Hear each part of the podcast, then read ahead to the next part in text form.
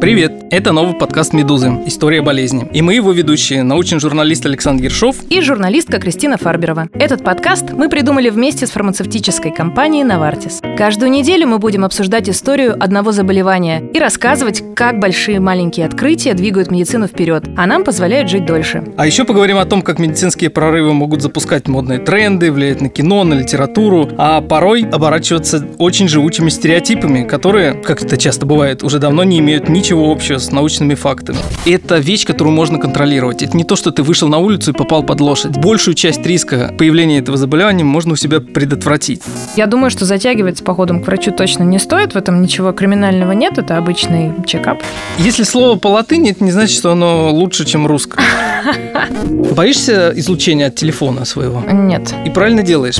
Обратитесь к врачу и... И слушайте свою жену обязательно. Да, и слушайте свою жену.